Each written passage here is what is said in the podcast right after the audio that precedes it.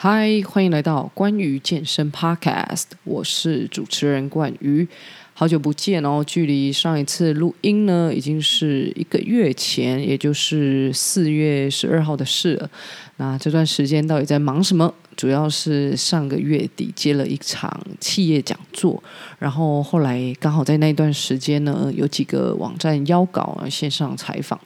还有 Podcast 的平台在谈合作，所以处理完这些事情，就感觉没什么力气再录音了。那今天呢，有时间录音也是一个偶然，刚好遇到全国轮流停电哦。那没办法工作的情况下，刚好就可以来录一集 Podcast。不过因为太临时了，也没有准备什么主题，所以就决定来分享一下最近在上的课程。啊，我最近呢在学习的东西有是一个训练系统，叫做 Functional Patterns。那我会习惯称它叫 FP，他们也自己要称作 FP。那有在当教练的人应该会知道这个系统。呃，其实我在二零一八年的时候就有去高雄上过他们的课，也有去上一对一。啊，因为距离的缘故，我就上的断断续续的。那到底什么原因会让我想要学习这套系统呢？如果你是教练哦，或者是有关心健身界动态的人，应该会知道 FP 早期进到台湾，呃，推广的方式在旁人看起来我会是比较激进的，那也蛮常呢，在网络上跟人家唇枪舌战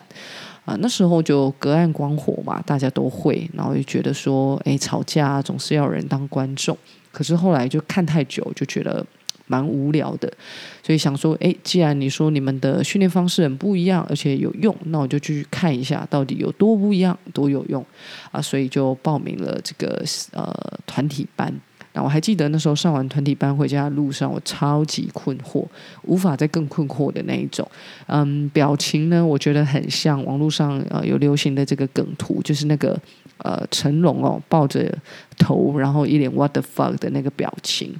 那现在回想起来，其实是那时候呃自己的理解能力啊，还有专业知识都不到那个 level，所以就是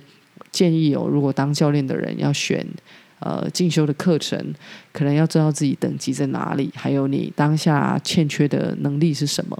因为你的预算有限嘛，所以你必须把钱花在刀口上。那也许哦，更了解自己才会是比较好的一个进修的方式。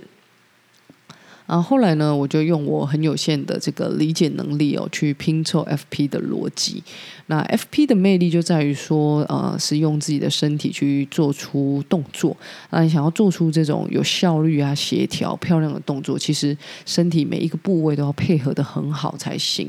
那这个跟我之前呢，可能是想要追求重量啊，越做越重，或者是让人家看得出来说，哎，这个人有在重训的那一种训练目标是截然不同的一个方向，那也许有人就会问说：“诶，哪一个好啊？”我觉得，呃，要看你想要练什么，就是可以接受哪一种训练。因为站在他们各自的立场哦，都是呃有可以说服你上课或者是使用他们系统去训练的这个理由。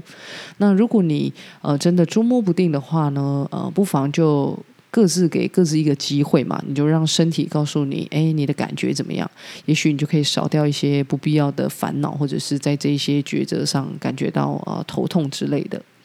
那在这边呢，我也想要补充几个我觉得学习 FP 的不方便。如果你是教练哦，或者是你是上完课想要自主训练的人，可能都会呃需要一些呃克服呃困难。的一个方式，像是呃，你如果是教练，想要有 FP 的官方认证，那你会遇到一个困难。第一个是语言，第二个是金钱哦。呃，在金钱上面是呃，你必须。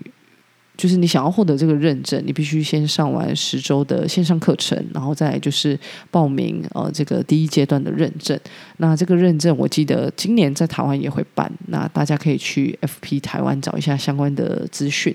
那我知道有一些人甚至是去夏威夷直接上课，那相对的他的呃荷包负担就更大了。所以我认为在学习 FP 上面呢，你的荷包哦真的是要呃充足一点。那再也就是说，我们刚才提过，它在线上的一个资源哦，不管是十周线上课程啊，或是 YouTube 的免费影片，那其实它都是呃英文的，而且呢是速度非常快的哦，就是非常口语化的。所以你在学习在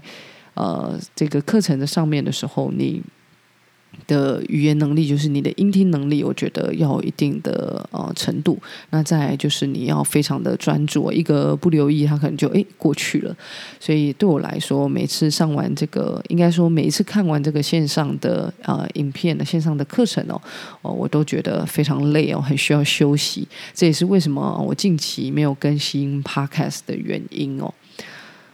那再来就是呃，你也要找得到人可以跟你呃练习，或者是让你教 FP 的这个机会。如果你没有实际的教学，你看完线上课程可能就会看过而已，没有办法应用。那你要怎么样找到愿意接受 FP 训练观念的客户啊、我觉得也是一个非常呃需要克服的问题。那我之前也有遇到过，那后来就是真的是用各种方法啊、去介绍，那也让大家真的是可以。感觉这个当中的差异，或者是诶效果，那他慢慢的才能够去接受这个东西，不然大家其实对健身的印象啊，还是会停留在深蹲啊、卧推这些动作上面。那不是说这些动作不好，而是说你今天要给一个全新呃截然不同的训练观念或者是训练方向、呃，不管是教练哦，甚至是一般人，其实这个都呃是需要花时间呃去接受的。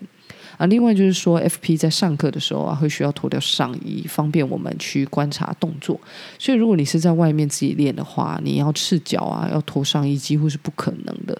然后，FP 有很多动作跟一般你在健身房看到不太一样，所以你可不可以啊、就是不畏惧这个异样的眼光哦，也是要看你啊、个人啊、可以开放到哪一个程度。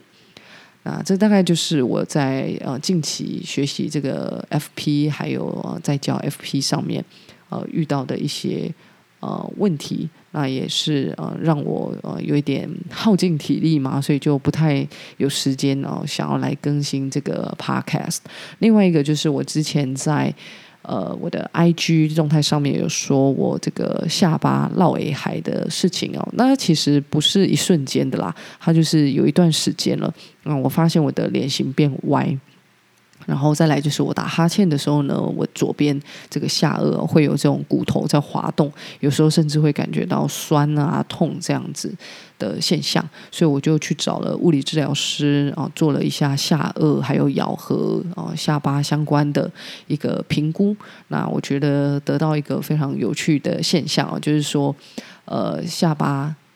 就是每天在做。啊，吃东西啊，打哈欠这些事情哦，不太在意他的动作。那其实他跟我们身上的肌肉，跟我们身上的关节一样哦，他会做出动作，那也是需要被、呃、在意，或者是需要被练习的。我觉得应该很少人会、呃、看着镜子，然后去练习自己啊、呃、可能讲话的的表情，或者是你的呃眼睛、嘴巴，然后你的这个脸颊要做出什么样相对应的动作。我想很少人会知道这一块。那我也是刚好有碰到这样的物理治疗师，帮我做了评估，我才知道说，哎，自己原来啊、打开下巴啊、会感觉到骨头滑动啊、的原因是什么？所以今天啊、呃、不是今天，就是最近也花了很多呃时间在练习颜面表情啊、下巴的开合啊、咬合相关的训练啊、所以也就哦。分了比较少的时间在 Podcast 上面，但还是很谢谢大家哦，就是这段时间呃的鼓励，